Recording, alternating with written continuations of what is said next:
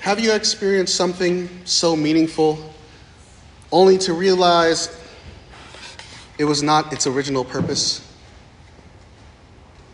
American singer and songwriter Brandi Carlile sings a song called The Story, the title track of the album of the same name. And this song is often regarded as her breakout hit. It's a crowd favorite, and if you ever have the privilege to see it live, it's mesmerizing, even chilling. The chorus of the song says, "But these stories don't mean anything when you've got no one to tell them true. It's true. I was made for you." There's something so personal about these words. And based on their tone and passion, one may consider it to have romantic implications. In reality, the song is about sharing a bit of who you are with someone else. Now, the most significant part of our gospel story today is not the virgin birth.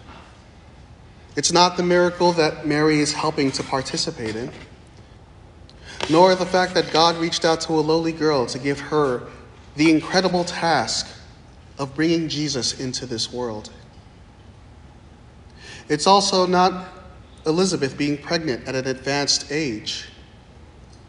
However, there is something much more meaningful that occurs as a result of this famous announcement. Now, I don't mean to diminish anything that has happened here. These events, they are all significant.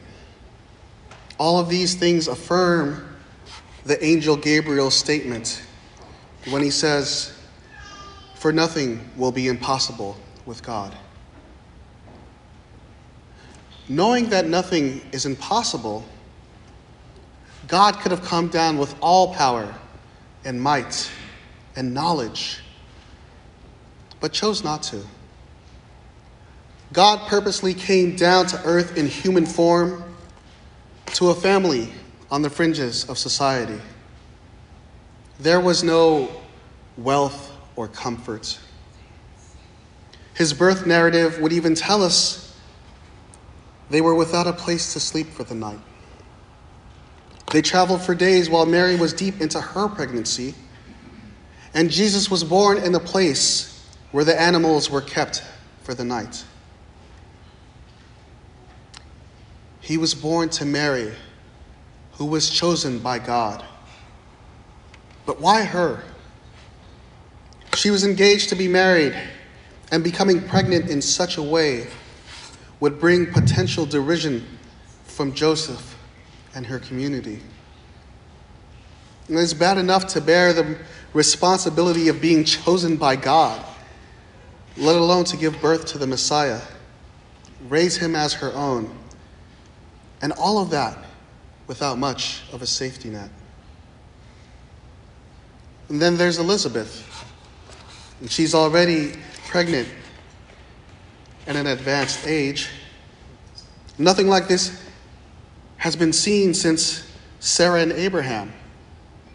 And it seemed like such a joke at the time that Sarah herself laughed at the messenger, and their response is almost similar to what the angel Gabriel says. Is nothing too wonderful for the Lord?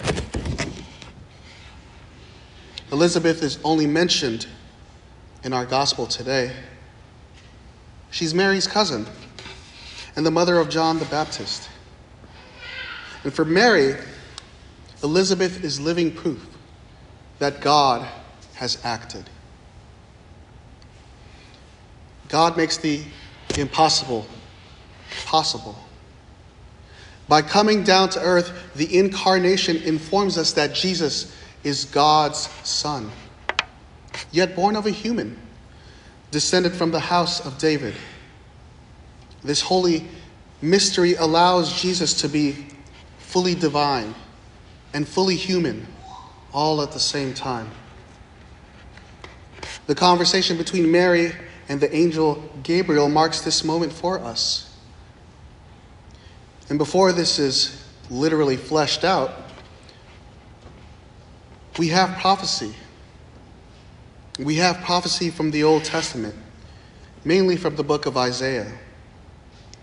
Our reading from Samuel, though, shows us the covenant the Lord made with David, and says Joseph is a descendant of David. It further credits Jesus' connection to his humanity and his royal lineage on earth. We are wrapping up our season of Advent, and the final theme for the season is love.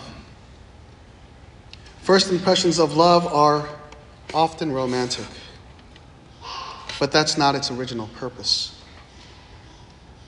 The love we celebrate this week is the most significant portion of our gospel, more significant than the virgin birth or anything we have known. It is God being with us. Everything we see in the Annunciation is meaningful. However, the purpose is more subtle. The greatest and most incredible part of the story is that God is with you and will always be with you. Through Mary and this wonderful announcement, the birth in Jesus, God shares God's self with us. And is that not what love is?